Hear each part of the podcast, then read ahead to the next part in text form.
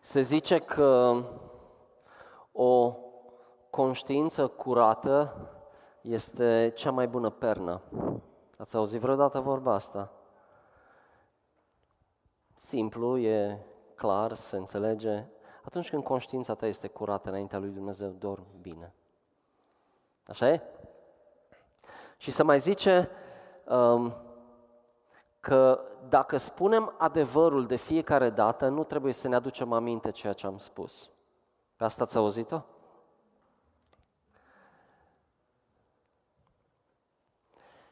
Însă Isus spune ceva mult mai fain. În Matei, capitolul 5, el spune, ferice de cei cu inima curată, căci ei îl vor vedea pe Dumnezeu. Isus vorbește despre acest subiect foarte des. Primul subiect este mântuirea, evident, și vorbește despre faptul că El este Mesia și că El a venit pe acest pământ cu un scop. Și oamenii trebuiau să-L recunoască ca Mesia. Însă, dacă vreți, acum depinde și din ce punct de vedere priviți, dar al doilea lucru, cred eu, ca importanță în, în speech-ul lui Iisus deseori era o inimă curată înaintea lui Dumnezeu, o relație fără obstacole, o inimă care este deschisă la ceea ce are Dumnezeu pentru fiecare dintre noi. Și despre asta vreau să vorbesc astăzi. Vreau să vorbesc despre o inimă curată. Este vară, probabil ați venit la o predică ușoară, unde pur și simplu doar uh, primiți ceva, după aia mergeți acasă liniștiți. Vreau să vă, vreau să vă dau un pic de lucru astăzi, pentru că vreau să, să faceți un exercițiu de, de autocunoaștere, dacă vreți, să priviți în interiorul inimii voastre și să scoateți de acolo ceea ce e, probabil nu este bun și să înlocuiți cu prezența lui Dumnezeu. Știți, uh, mulți doresc să-L vadă într-un fel sau altul pe Dumnezeu. Ferice de cei cu inima curată, că cei îl vor vedea pe Dumnezeu. Îl, îl dorim pe Dumnezeu și dorim să-L vedem pe Dumnezeu în toate manifestările vieții noastre. De când ne trezim până când ne culcăm, îl vrem pe El chiar și în mințile noastre, în visurile noastre, îl vrem pe Dumnezeu atunci când cerem ajutor de la El, îl vrem pe Dumnezeu când trebuie să rezolvăm o problemă, îl vrem pe Dumnezeu în căsnicia noastră, îl vrem pe Dumnezeu să stea alături de noi la muncă sau la școală sau oriunde suntem, în situații dificile. Și Dumnezeu ne spune că dacă avem o inimă curată, îl vom vedea pe Dumnezeu. Isus a spus că îl vom vedea pe Dumnezeu. Și aici nu se referă probabil neapărat să-L vezi cu ochii tăi, nu despre asta este vorba, dar al vedea pe Dumnezeu înseamnă probabil al recunoaște în fiecare lucru unde cere ajutor și Dumnezeu vine și îți, îți vorbește și te ghidează. Este un privilegiu extraordinar să poți să-L vezi pe Dumnezeu, dar condiția este să ai o inimă curată. Și inima curată, dați-mi voie să spun de la început, nu înseamnă o inimă perfectă, pentru că atunci nu putem să mai obținem niciun fel de ajutor din partea lui Dumnezeu. Nu despre asta este vorba. O inimă curată înseamnă să-L cauți pe Dumnezeu mai presus de orice. Atunci când e o decizie în viața ta să-L ai tot timpul pe Dumnezeu alături de tine și să poți să vorbești cu El și să-L întrebi, este, este în regulă ce vreau să fac? Este în regulă ce vreau să spun? Este în regulă ceea ce gândesc cu gândurile mele? Asta înseamnă să ai o inimă curată. Această dorință intrinsecă care vine din interiorul nostru, din Duhul nostru, care vrea pur și simplu să îi facă pe plac lui Dumnezeu. Despre asta este vorba. Iar perfecțiunea vine cu timpul. Și când spun perfecțiune, nu mă refer că nu greșești niciodată, dar vei greși din ce în ce mai puțin. Atâta timp cât inima ta este alături de cea a lui Dumnezeu și bate în același ritm. Dacă stai în cuvântul tău și citești cuvântul lui, vei vedea cât de practic este, cum am auzit astăzi într-o mărturie. Cuvântul lui Dumnezeu este practic. Cuvântul lui Dumnezeu ne ferește să intrăm în situații dificile din cauza păcatelor noastre. Sau dacă intrăm în situații dificile, El ne ajută să ieșim de acolo. Despre asta este vorba.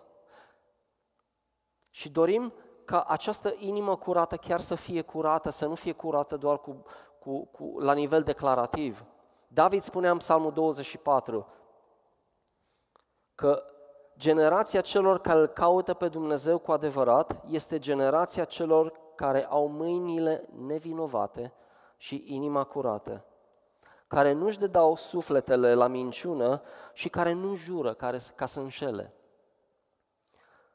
Și Poate ar fi necesar să mai spun ceva. Aici nu se referă la ceea ce faci pentru Dumnezeu. Uneori ne ascundem în ocupația noastră și în activitățile noastre care sunt chipurile pentru Dumnezeu. Și probabil chiar sunt pentru Dumnezeu. Și vrem din toată inima să facem lucruri pentru Dumnezeu. Dar să știți că pentru Dumnezeu este egal cu zero. Atâta timp cât inima noastră nu este aproape de Dumnezeu și nu facem ceea ce facem dintr-o inimă sinceră. Iisus spunea, al iubi pe El din toată inima, se referă la Tatăl, din tot cugetul, din tot sufletul și cu toată puterea și al iubi pe aproapele tău ca pe tine însuți este mai mult decât toate arderile de tot și jerfele și aș adăuga aici toate slujirile, toate uh, lucrurile care le faci pentru Dumnezeu, toată mila ta, toată grija care o ai față de unul și altul. Nu înseamnă absolut nimic dacă toate acestea nu vin dintr-o inimă curată. Isus spunea într-un mod foarte, foarte direct fariseilor în Matei 15 cu 8 și multe, multe alte locuri, că aceștia, și se referea la farisei, la cărturari, îl cinstesc pe Dumnezeu doar cu buzele, dar inima lor este departe de Dumnezeu. Să știți că este foarte ușor să cădem într-o astfel de, de, de cinstire a lui Dumnezeu doar cu buzele și inima noastră să se îndepărteze de Dumnezeu. Nu este deloc greu. Și cred că într-un moment sau altul al vieții noastre, dacă n-ați fost până acum, vă veți afla într-o astfel de situație. Și o să vedeți un pic mai târziu despre ce vorbesc. Pentru că trăim o viață în care ne luptăm. Diavolul, spunea Terry Virgo odată, are răbdare ca să puncteze în viața ta în momentele tale cele mai slabe și așteaptă uneori ani de zile ca să-ți găsească acel punct slab atunci când ești cu garda jos, atunci când ești dezamăgit, atunci când ești frustrat, atunci când ești, când ești. Atunci va veni. El nu are milă de tine. Din acest motiv ați păstra inima curată și a rămâne agățat de Dumnezeu în permanență, în comunicare cu El, și prin cuvântul lui este absolut vital și fără asta, asta nu reușim niciodată să rămânem aproape cu adevărat de Dumnezeu. Și mă refer că uneori putem ascunde în inima noastră niște lucruri care știm că nu sunt ok. Și parcă da, vorbim cu Dumnezeu, dar nu reușim să ieșim de acolo. De ce? Pentru că probabil Dumnezeu vrea mai mult decât atât. Dumnezeu vrea să fii vulnerabil. Ce înseamnă să fii vulnerabil? Dumnezeu te pune într-o comunitate.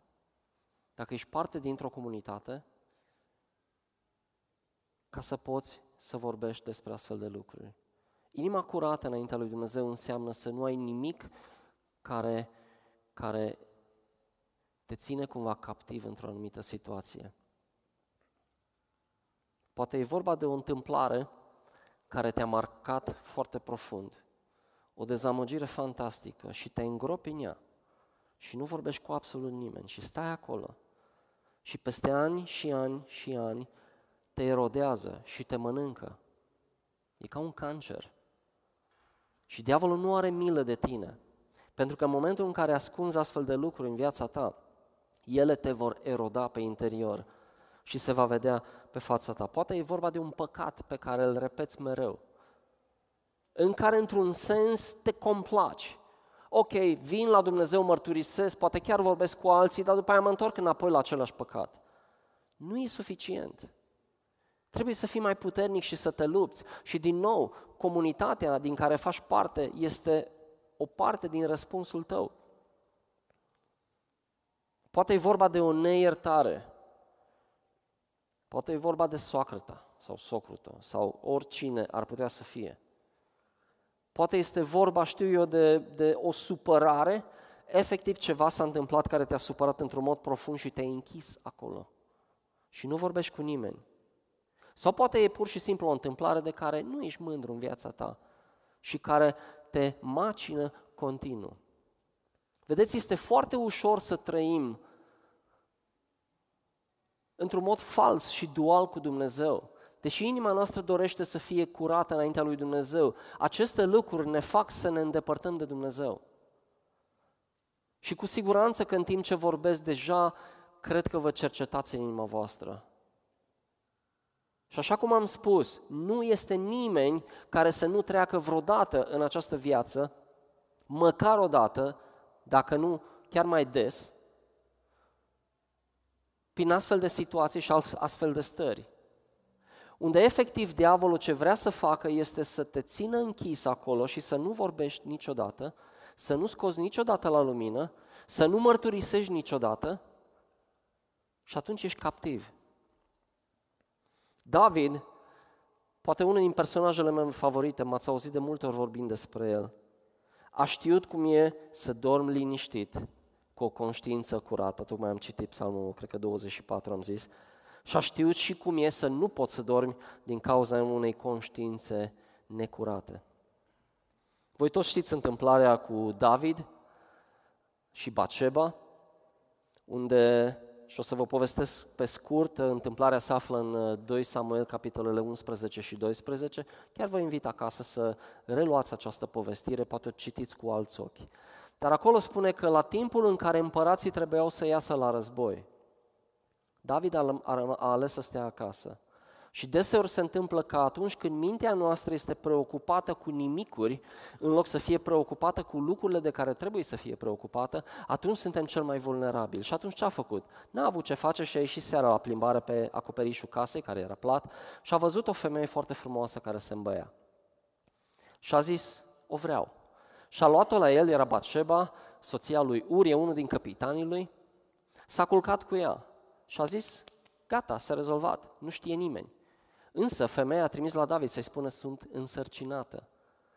Și atunci a fost primul moment în care David ar fi putut să recunoască păcatul lui, însă ceea ce se întâmplă deseori este că atunci când există fie un păcat, fie o situație pe care o ascundem tot timpul în viața noastră, este că mergem în jos de fiecare dată. Și atunci un păcat a fost acoperit cu alt păcat care a făcut lucrurile și mai grave.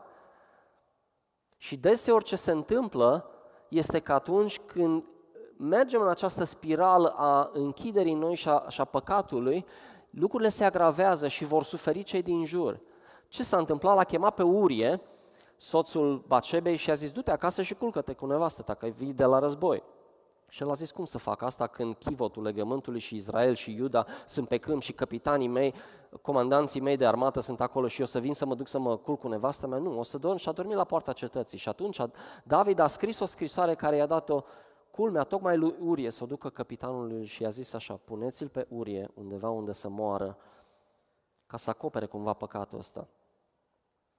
Și exact așa s-a întâmplat. Urie a murit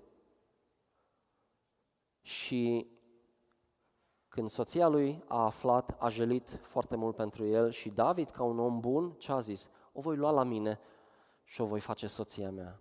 Și probabil toată lumea s-a gândit, wow, ce om deosebit.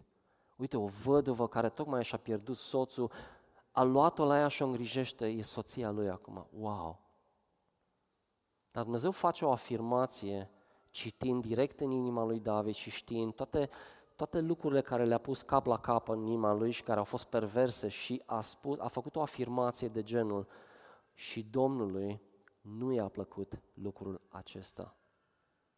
Este înspăimântător. Să se uite Dumnezeu la mine sau la tine și să spună nu-mi place lucrul care l-ai făcut. Dă bine în ochii celorlalți pentru că l-ai ascuns foarte bine, dar de Dumnezeu noi nu putem să ascundem absolut nimica. Și David a descoperit asta. Și atunci, ca să scurtez un pic povestea, ce face Dumnezeu? Îl trimite pe prorocul Nathan. Dar înainte de asta, vă puteți imagina ce s-a întâmplat în inima lui David în tot acest timp? Cum credeți că s-a simțit David? David în smerenia lui a scris cel puțin trei psalmi care vorbesc despre această întâmplare sau au cumva o, o legătură cu această întâmplare, descriind starea lui. Și eu mă gândesc că probabil sunt oameni aici care țin în ei astfel de lucruri care trebuie să iasă la lumină. Și așa cum am spus, nici măcar nu trebuie să fie păcate, ci pur și simplu situații care te amărăsc și te trag în jos ca plumbul la fundul apei. Psalmul 38 oferă niște detalii absolut șocante despre un om împovărat. Și sunt tare curios dacă unii dintre voi vă puteți uh, regăsi în aceste cuvinte. Psalmul 38, versetul 2, zice, Săgețile tale m-au străpuns, mâna ta a coborât asupra mea. Din cauza mâniei tale nu mai este nimic sănătos în trupul meu, niciun os nu mai este întreg din cauza păcatului meu. Căci nelegiuirile mele mă copleșesc ca o povară grea, sunt prea grele pentru mine. Rănile mele, atenție, rănile mele duhnesc, putrezesc din cauza nebuniei mele. Sunt încovoiat, sunt peste măsură de gârbovit, toată ziua umblu bocind, coapsele îmi sunt pline de arsuri, nu mai este nimic sănătos în trupul meu, sunt atât de slăbit și de zdrobit.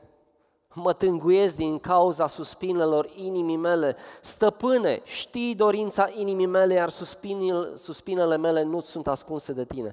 Mi se zbate inima, puterile mă părăsesc, nici chiar lumina ochilor nu mai am. Și în Psalmul 102 spune, zilele mi se sfârșesc în fum, iar oasele mi ard ca jarul. Inima mi este rănită și se usucă precum iarba, căci uit să mănânc pâinea. Din cauza gemele, gemetelor mele mi s-au lipit oasele de carne. Aproape că vreau să fac o pauză, să-ți dau timp să vorbești cu Dumnezeu acum. Dar o să merg totuși mai departe.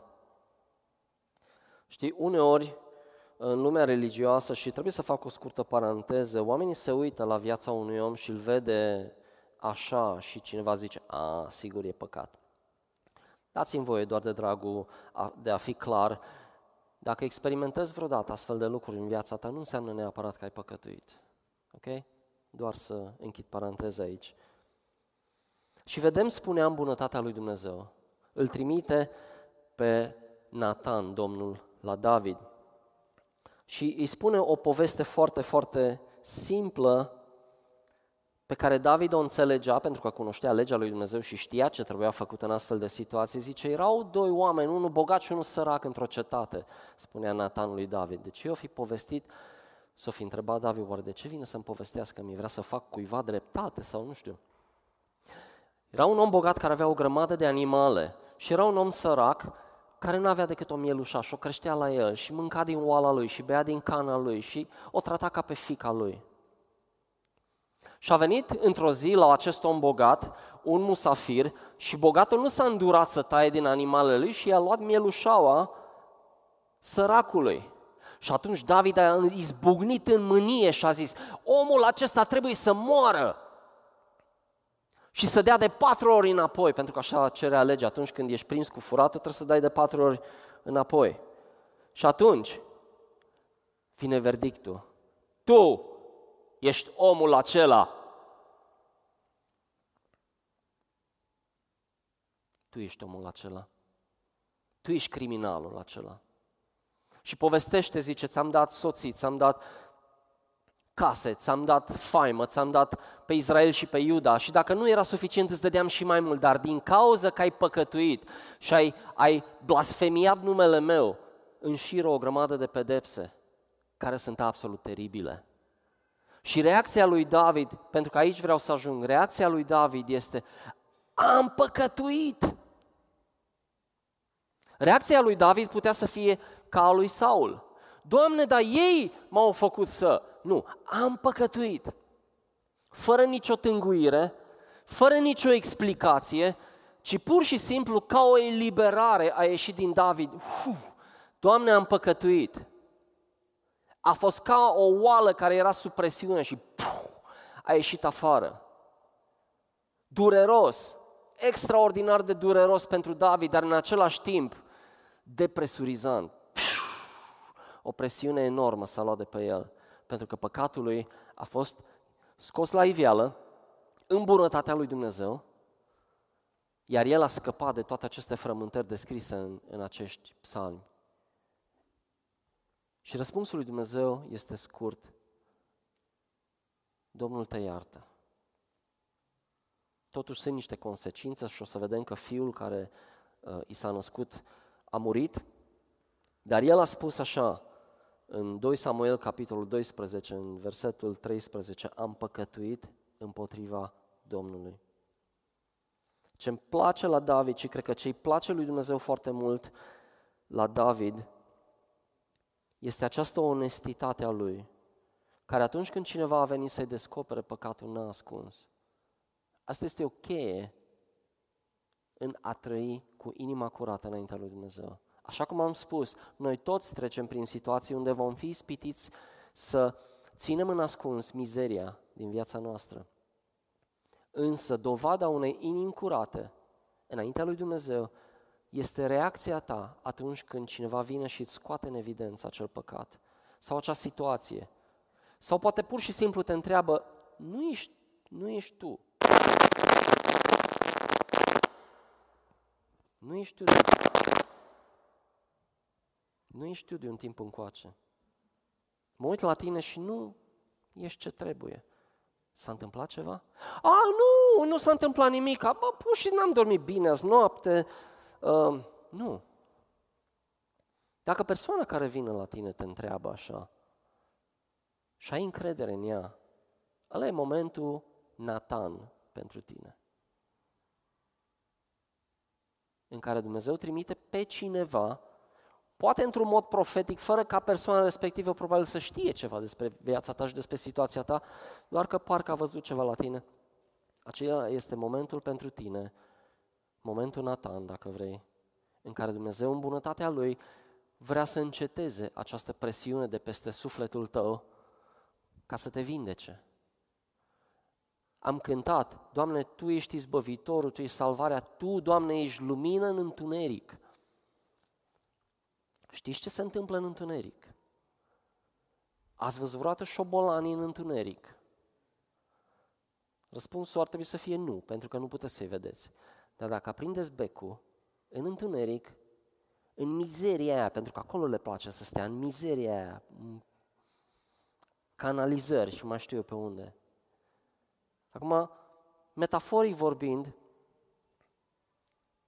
poți avea o astfel de canalizare în, în inima ta care miroase urât, care nu e ok și pe care Dumnezeu vrea să o curețe. Când a prins becul, toți fug. De ce? Pentru că șobolanilor nu le place în întuneric.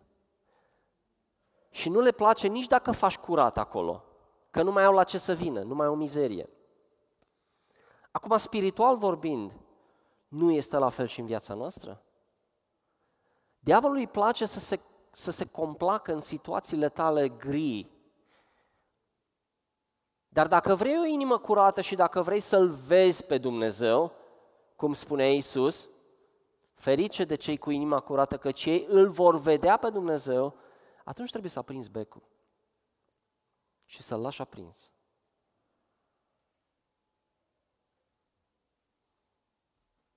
Cred că e destul de clar, nu mai trebuie să zic nimic de șobolan și de... Nu? S-a înțeles metafora, da? De ce a suferit de fapt David atât de mult? David era un om care îl iubea pe Dumnezeu, dar îl iubea așa cum puțini oameni probabil pe planeta asta l-au iubit. Și atunci, când tu iubești pe cineva și ceva intervine între tine și acea persoană, suferi enorm. Mai ales când știi că e vina ta. Dar persoana cealaltă, care este Dumnezeu, va face în așa fel încât să-ți dea mereu ocazii să poți să ai o inimă curată înaintea Lui și să restaurezi această relație cu El. David a compus psalmi. David era omul care îi învăța pe alții. Fiți atenți, fiți atenți ce face David. Scrie niște psalmi, psalmii erau niște cântări publice. Și deseori în, în cuvântul lui Dumnezeu spune că David i-a pus pe cei care conduceau închinarea în Israel, i-a pus, i-a forțat, le-a poruncit să cânte acești psalmi. Cum v-ar plăcea să cânte cineva păcatele voastre în întreaga națiune? Dar David a avut o inimă deosebită. Lui David nu i-a păsat ce crede unul și altul. Lui David i-a păsat ce crede Dumnezeu despre el. Din acest motiv Dumnezeu spune și nu cred că mai spune despre altcineva, evident decât despre Isus, acesta este un om după inima mea, pentru că El face ceea ce îi poruncesc eu. Wow! Este incredibil. Nu știu, probabil v-ați așteptat la o predică ușoară, așa de vară, de sfârșit de vară, lejeră, de pantaloni scurs, cum se zice. Dar vreau să vă dau de lucru. Și lucrul începe acum. Și îl duceți cu voi acasă.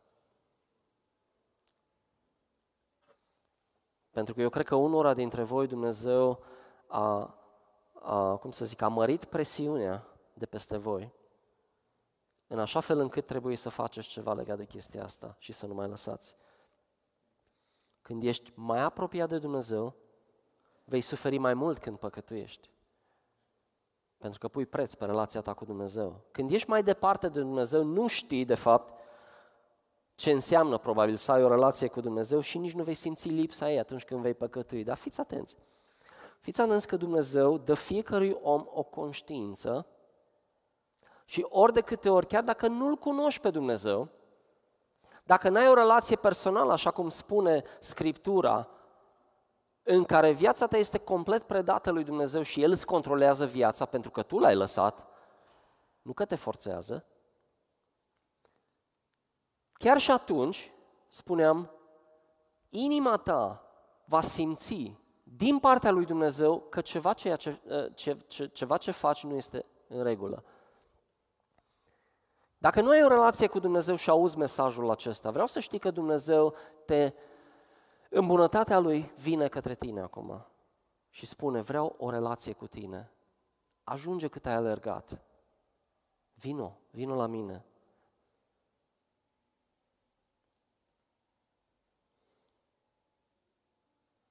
Fericirea și onestitatea, vă spun sincer, și pacea lui Dumnezeu nu pot dormi în același pat. N-au cum. Lipsa de onestitate nu poate dormi în același pat cu fericirea și cu bucuria și cu pacea. N-are cum. Pentru că este condiția aceea de a fi deschis înaintea lui Dumnezeu, de a trăi și a experimenta pacea și bucuria și fericirea lui Dumnezeu. Tot David ne dă un sfat în Psalmul 32 și ne apropiem încet încet de final. Spune, ferice de cel a cărui fără de lege este iertată, cel al cărui păcat este acoperit. Ferice de omul căreia Domnul nu-i ține în seamă nelegiuirea și în duhul căreia nu există înșelăciune. Când credeți că a scris psalmul ăsta? Probabil imediat după ce a experimentat iertarea lui Dumnezeu, nu? Din acest motiv vine și ne dă sfaturi ferice de cel cu fără de legea iertată, cu păcatul acoperit. Și fiți atenți ce zice. Când tăceam, versetul 3, mi se uscau oasele, așa cum am citit în psalmii ceilalți, pentru că toată ziua gemeam, zi și noapte mâna ta apăsa asupra mea. Vedeți cum rea? Vlaga mi ajunsese ca o uscăciune văratică. Atunci, când? Când sufeream. Atunci mi-am mărturisit păcatul. Și nu ți-am ascuns nelegiuirea mea. Am zis, îmi voi mărturisi Domnului fără de legile. De aceea, este continuarea lui, atunci mi-a mărturisit păcatele, de aceea fiecare credincios să ți se roage câte vreme mai poți fi găsit. Și când, iar când apele vor fi mari, pe el nu vor ajunge. Tu ești un adăpost pentru mine, tu mă vei păzi de necaz, înconjurându-mă cu cântări de izbăvire. Și iată dialogul cu Dumnezeu. Dumnezeu spune, eu te voi instrui și te voi învăța calea pe care trebuie să mergi. Te voi sfătui. Iar ochiul meu, ochiul meu va veghea asupra ta. Cine nu vrea asta? Așa că David spune, sau probabil tot Dumnezeu, nu fi ca un cal sau ca un catâr, fără discernământ, care nu mai strunit cu un frâu și cu o zăbală se apropie de tine. Și David încheie, de multe durere are partea cel rău, dar cel ce se încrede în Domnul este înconjurat cu îndurare. Bucurați-vă în Domnul, înveseliți-vă voi, cei drepți. Strigați de bucurie toți cei cu inima cinstită. Isus a spus și aici se referea la adevărul despre, despre mântuire, despre cine este El, că atunci când îl găsim pe El, găsim adevărul. Iisus spunea, adevărul vă va face liberi. Și în aceeași idee, nu cred că exagerez când spun că același adevăr sau ideea de a trăi în adevăr te face complet liber în mod continuu. Nu doar cunoscându-L pe Dumnezeu și primindu-L ca mântuitor în viața ta, dar trăind în acest adevăr, vei continua să fii liberi. Vedeți, noi, noi gândim că suntem liberi. Suntem liberi. Cei care ați trăit imediat după Revoluție ați văzut acea pen, acel pendul care s-a dus exact în direcția opusă, de la a fi închiși într-un sistem comunist la un libertinism extraordinar în România. Dar nu există așa ceva. Pentru că nu sunt decât două situații în care cineva se poate afla. Și ambele au de-a face cu robia, fiți atenți. Poți fi fie rob al ascultării, ascultării de păcat, adică robul celui rău, sau robi ai ascultării de Dumnezeu. Nu există aceea a treia categorie unde eu sunt liber, nu sunt nici cu Dumnezeu, nici cu diavolul, eu sunt cu mine. Nu! Ori ești cu Dumnezeu și trăiești onest cu El, ori ești cu diavolul.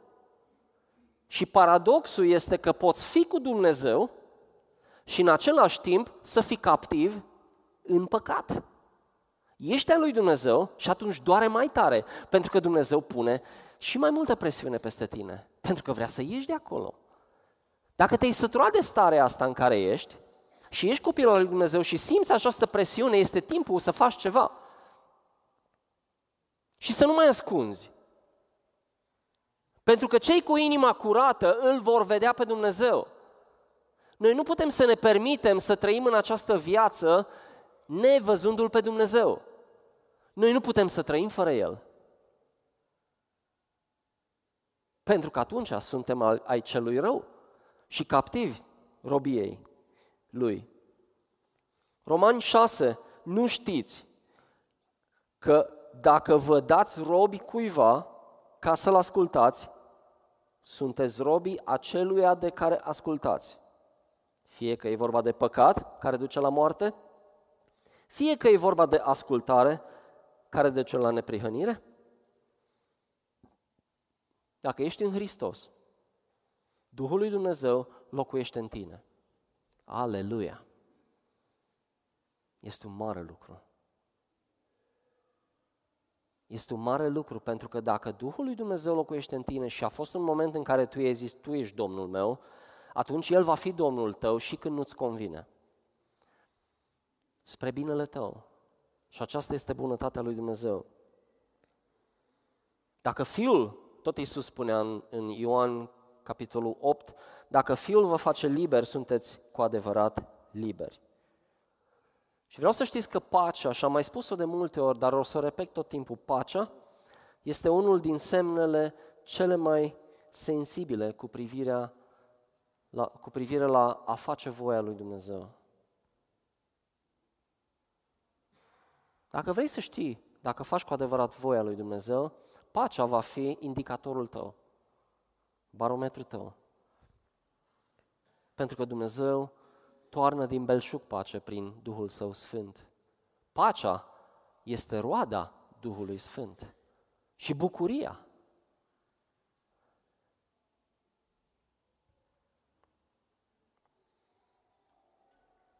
Nu putem găsi pacea ignorând semnele acestei neliniști sau îndemnurile pe care Duhul Sfânt le pune în inima noastră. Nu putem să ne ocupăm nici măcar mintea cu altceva. Cred că David a încercat și n-a reușit. În speranța că această neliniște pur și simplu va fi evaporată. Nu, nu merge.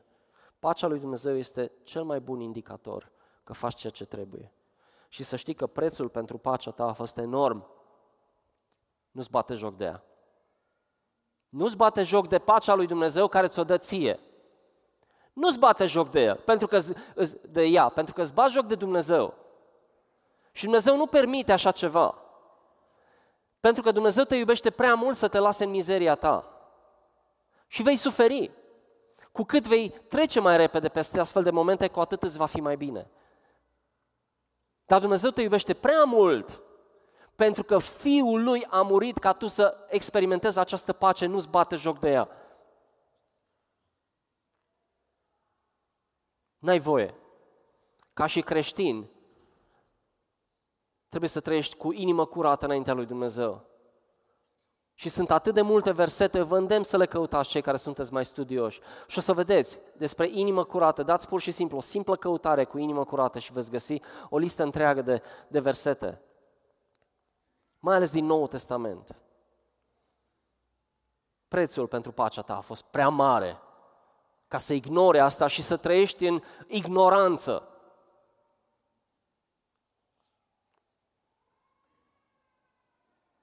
Dacă nu ești în Hristos, același Iisus a murit și pentru tine, să știi. Și El vrea să-și adune cât mai mulți copii, ca o cloșcă care își ține pui aproape. Atât de mult te iubește Dumnezeu. Dacă încă n-ai experimentat asta, vreau să știi asta. Dacă nu ești încă un copil al lui Dumnezeu, Dumnezeu te iubește fantastic. Și Fiul Lui a murit pentru tine, ca tu să trăiești, cum a zis Isus în Ioan 10 cu 10, să trăiești, dar nu oricum, din belșug.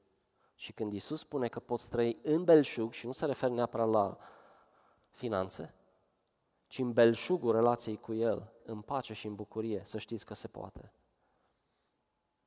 Iacov, și cu asta chiar mă apropii de sfârșit, în Iacov, capitolul 5, spune acolo, mărturisiți-vă unii altora păcatele. Rugăciunea fierbinte a celui drept este foarte puternică. Mărturisirea, să știți, este o deschidere onestă față de altcineva. Și ar trebui să fie ceva încurajator, ar trebui să fie în dragoste. Atunci când mărturisim, de fapt, dovedim că trăim într-o comunitate reală. Fiecare dintre noi, vă spun, va avea la un moment dat sau are chiar acum nevoia să mărturisească ceva altcuiva. O conștiință curată, spuneam la început, este cea mai bună pernă. Și mărturisirea implică cel puțin două persoane. Implică persoana care ascultă.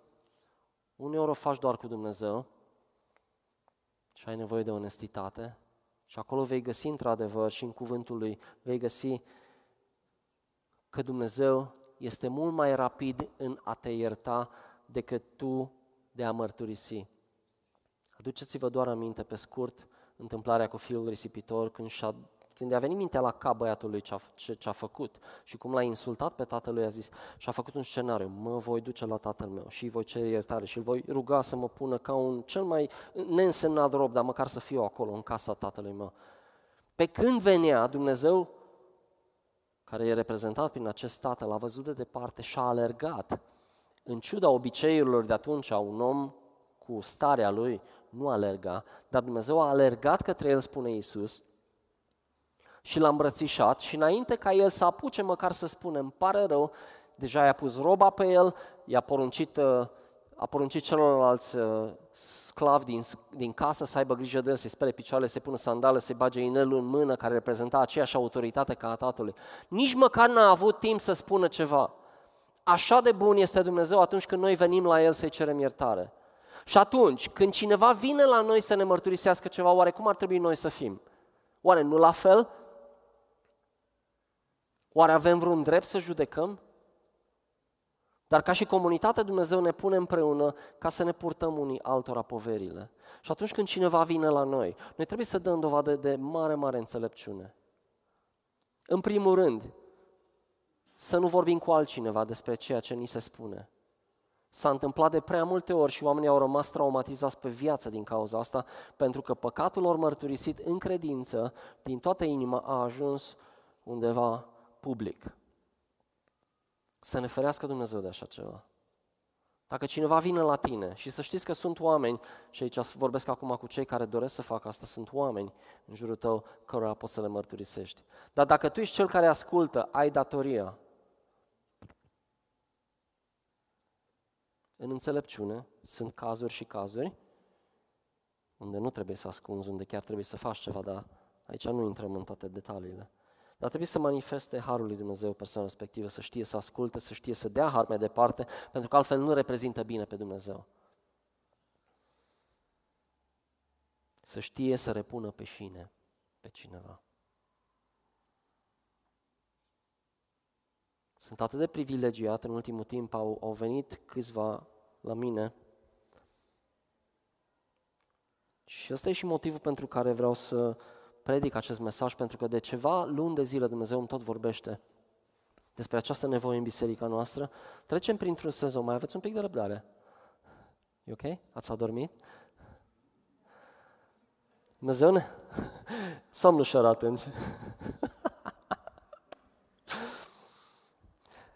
uh, Dumnezeu ne vorbește ca și biserică de un nou sezon. Dragii mei, să știți că nu va fi niciun nou sezon fără o inimă curată. Sezonul nou începe în viața ta, în casa ta, în acolo unde ești tu. Și deseori noi ne gândim că noi nu avem cui să mărturisim. Să știți că este o minciună. Dumnezeu ne-a dat absolut toate uneltele, altfel de ce ne-ar spune să ne mărturisim unui altora? A, mărturisiți-vă numai dacă. Nu, nu spune asta, zice mărturisiți-vă. Asta înseamnă că Dumnezeu pune oameni în jurul nostru cărora să le putem vorbi. Problema este că deseori nu vedem asta. De ce? Pentru că ne e teamă, pentru că nu avem încredere, dar Dumnezeu totuși pune oamenii acolo. Trebuie doar să-i vezi. Ce ar fi să te rogi în direcția asta? Ca Dumnezeu să te ajute să vezi acei oameni în care poți să ai încredere și cărora poți să le mărturisești. Pentru că altfel Dumnezeu n-ar da o astfel de poruncă. Se referă la comunitate, se referă la biserică.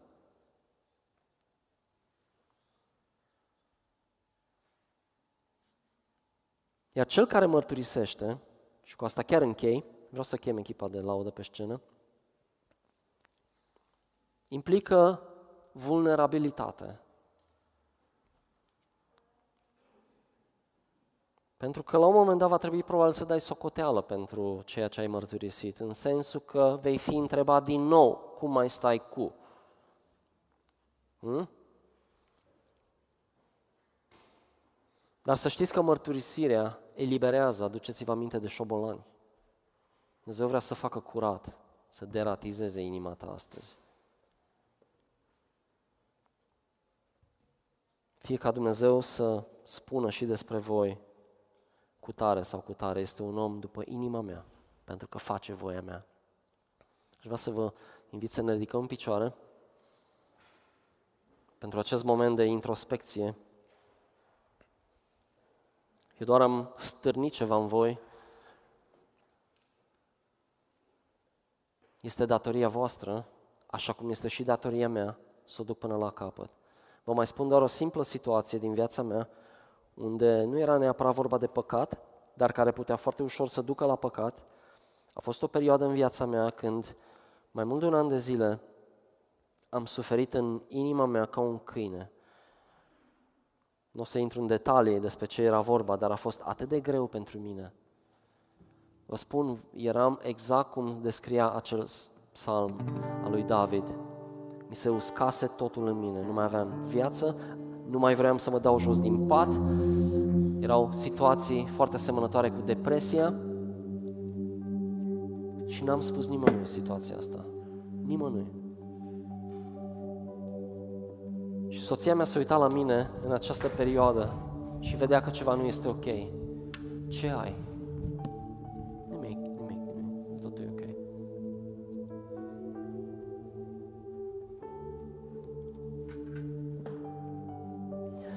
mai mare cadou pe care Dumnezeu mi l-a dat atunci